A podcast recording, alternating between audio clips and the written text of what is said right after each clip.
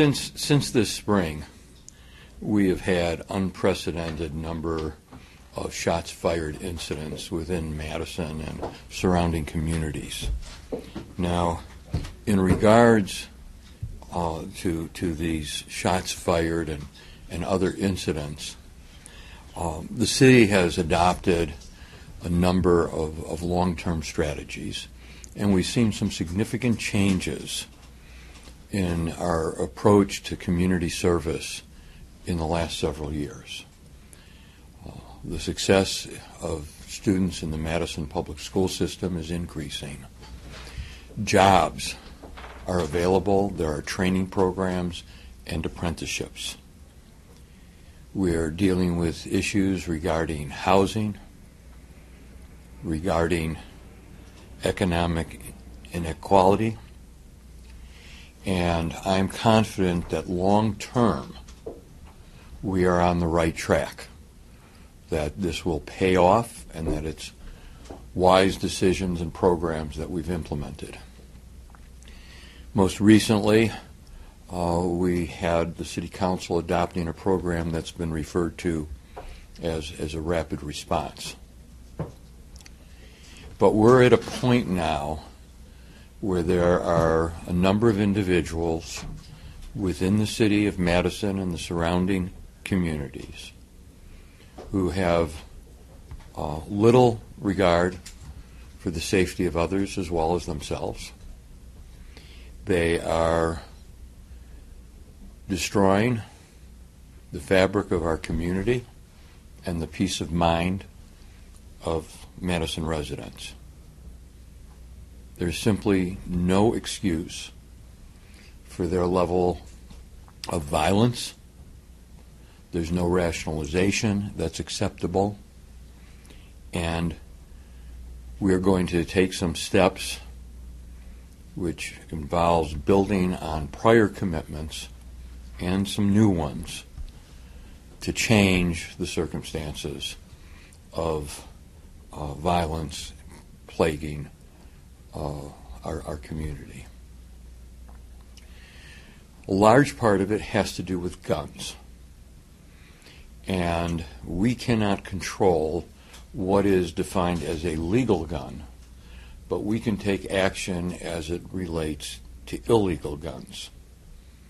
Now, we know without question that there are more and more firearms coming into the Madison area. There's no evidence to show that uh, it's any kind of, of uh, conspiratorial uh, activity.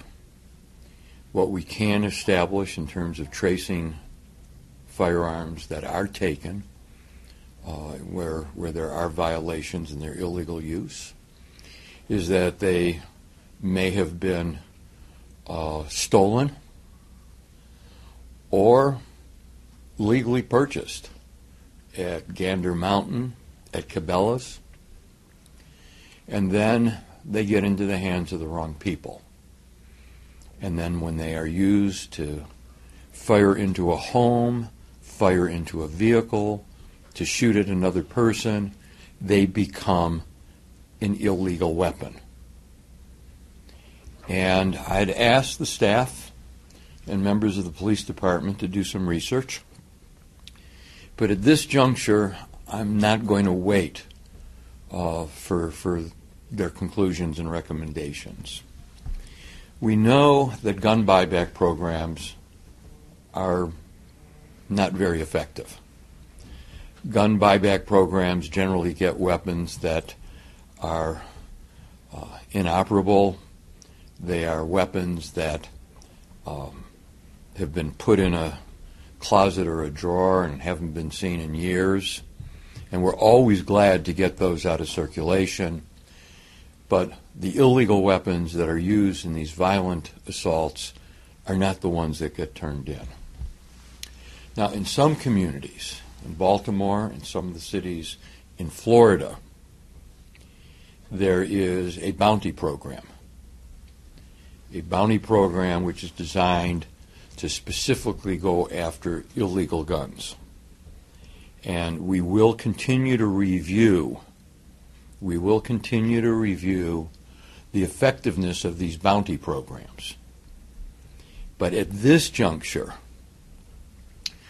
uh, until we have time to complete the research and, if necessary, uh, adopt the bounty program officially, I'm prepared to use funds in my office and to make $1,000 available for anyone who assists in the reporting of a illegal gun that has been identified as used in any of the kinds of shootings I've just described.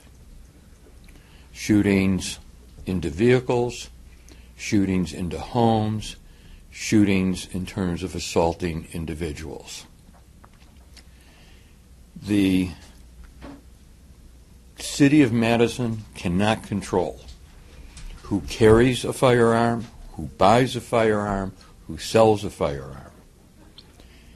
We are not pleased with the legislature's direction over the last half dozen years in terms of its desire to put more guns out into the streets when the evidence clearly indicates that the more firearms available, the more often they are used and people are shot. But we can try and retrieve these firearms and have them ultimately lead us to the perpetrators. The second emphasis is on work within the community in regards to changing an ethic that accepts violence. That has to come to an end. And I want to make a point right off the start of this discussion.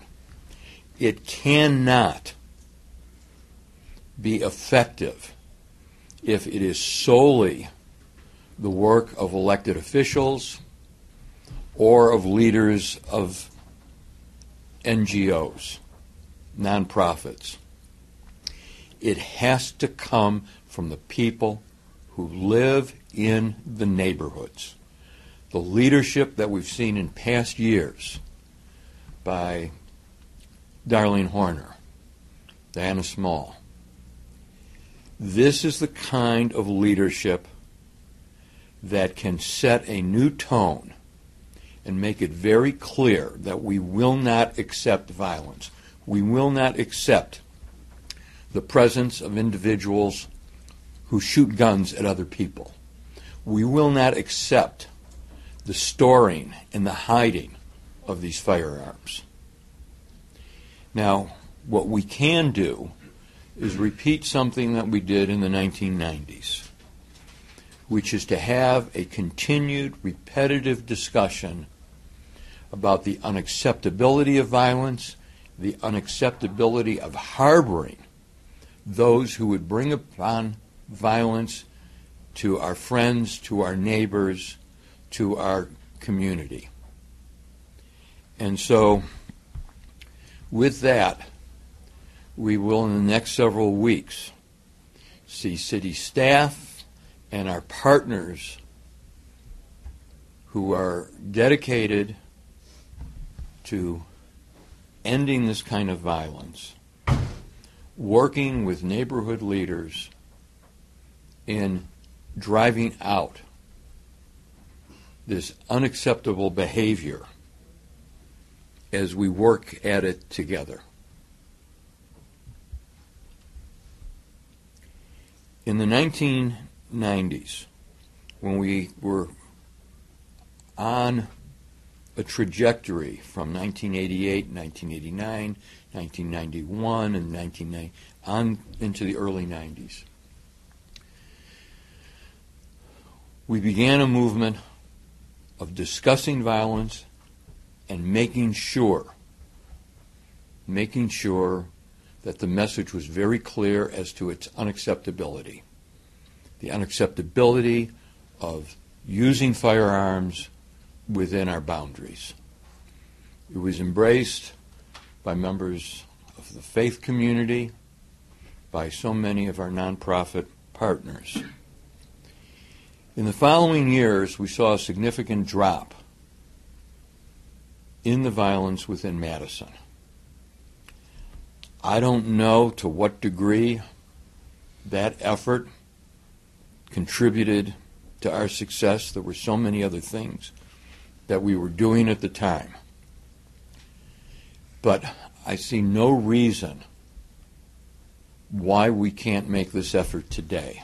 And again, I want to emphasize we as community leaders, as elected officials, as, as people who work in neighborhoods, we can have something to say about it, but we cannot lead it.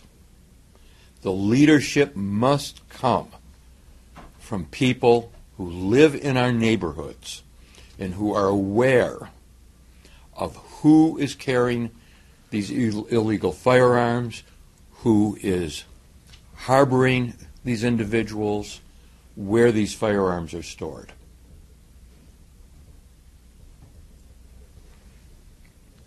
Any questions? Considering the bounty program, what's the holdup right now? What are they researching? They're researching just how effective the program is in pulling out firearms um, from the, the community, illegally used firearms.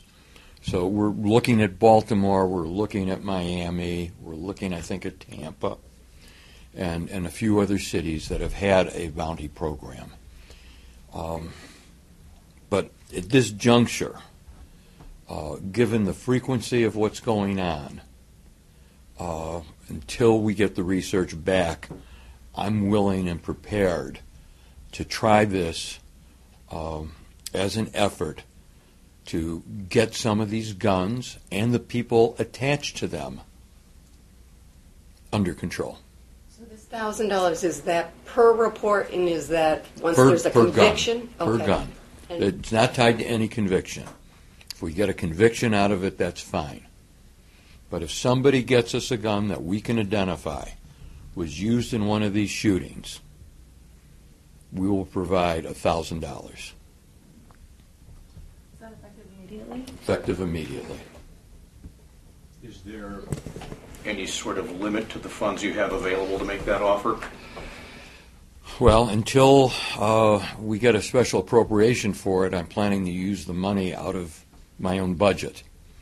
Uh, I suppose when uh, we have to start laying off deputy mayors, uh, um, that would be the limit. But I can say this if that were to have occurred, we'll have gotten an awful lot of guns out of the streets and safely put away.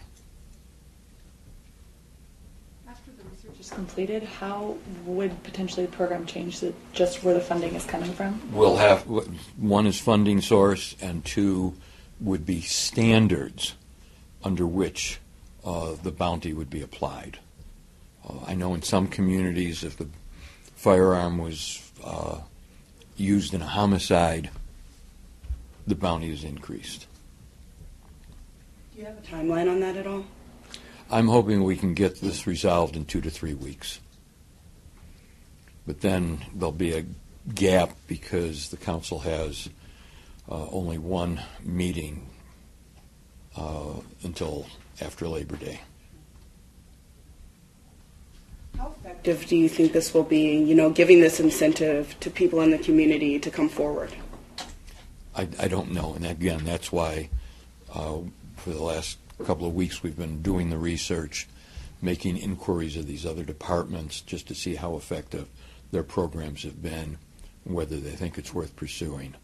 Now, we've been contemplating this for a couple of weeks now, um, and and I just don't want to wait.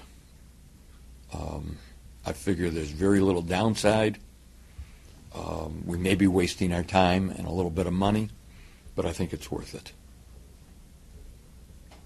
The more valuable aspect of what we're discussing is there has to be community based, community led efforts by the people of this city who know who's firing the guns, who has the guns, who is intimidating people to hide the guns. And, and, and let me just also say there's a responsibility on every gun owner. And, and that has to make sure that their guns are safe and secure and cannot be stolen. Uh, someone parading around or announcing on Facebook that they've got a new gun makes them a target. And, and when we find out how some of these guns have been stolen, left in a car, uh, not put in a secure place within their home, um, the owner of a gun who does not securely lock it and protect that firearm really violates the public trust. And so there's a responsibility on all gun owners to secure their firearms. And there's a responsibility on the part of every person who knows somebody who's fired into a home, who is fired into a vehicle, who has shot another person, to come forward and to take the appropriate steps to make sure that the community is safer and that a safe harbor is not available under any circumstances. Talking about building um, relationships with neighborhoods, what, if any, would the Focus Interruption Coalition role play in that? It has to be people who live in the neighborhood. If they members of the coalition live in the specific neighborhoods where we've got these challenges, there is a role to be played. One of the things that we know on community organizing, community base building, the work of our neighborhood resource teams. People from government, people from well intentioned agencies can make a contribution in support of the community. But the standards we're talking about have to come from the community and the neighborhood itself. Um, on the thousand dollars, circling back to that, would the folks be able to collect this anonymously? Because obviously, anytime you drop a dime on somebody, your Yes. safety is. Yes, we will, we will make arrangements, and we, we believe that uh, the, the, the laws, um, the, the the laws that allow us uh, confidentiality uh, will cover this instance. Has there been any challenge to these bounty programs in other areas? I mean, are you worried about the legality? Not, not, not that I've seen. There, there may be. Again, we have not done a complete job in terms of the research on these programs. Can I ask about the governor's race? What do you think of Andy Gronik getting in? I'm, I'm not going to comment on the myriad of candidates who may appear in the governor's race. Does his candidacy or any other affect your de- possible decision to get in the No, race? No. Have you ever met Mr. Gronik? Yes. Why do you think there seem to, seems to be more challenge to the incumbent governor this time around? Any thoughts on that? Perhaps because he's not popular. Um, back to what we're Yes, doing. thank you. Um, you also mentioned that in the next several weeks, the city will um, be going into neighborhoods and working with neighborhood leaders. What does that look like? Well, we had a, a, a second staff discussion about this yesterday, and we're going to reconvene in the next few days, and maybe then we'll be able to answer it. But we're, we're it's a it's a real challenge because as the city government, we want to initiate it, we want to be supportive, but we also know we can't run it. We know it has to be uh, led by people in the neighborhoods. And that's, that's the key.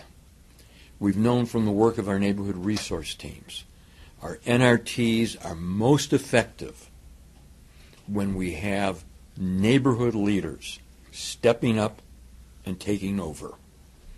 And whether we're, we're talking about a city housing agency, whether we're talking about our civil rights office, whether we're talking about people based in neighborhood centers. There's a role for all of us to do, but we cannot substitute for being someone who lives in the neighborhood and asserts themselves and sets the community standard. I mean, if you, you look, oh, you ask this question, now you're going to get more than you, asked for. If you look at the history of neighborhoods in this country over the last hundred years, and this has no bearing on income, on race, on class, the neighborhoods that are strong and vital are the neighborhoods where there are residents who speak up, set community standards, and fight for them. It's not good enough to just say, I'm a righteous individual. Fighting for them is essential.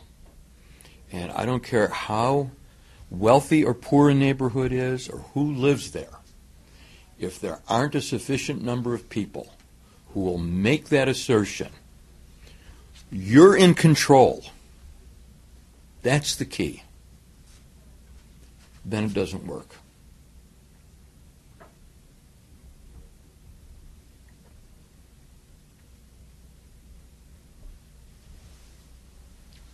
I, I am convinced that working together we will get this done. But in this day and age, we've come to learn that government cannot do it alone. There are constitutional limits on our police department, which are righteous. There are restraints upon uh, the rules uh, that we have as, as government for privacy. But it's only the problem solving, the voices of the people who live in the neighborhoods that are the most critical element.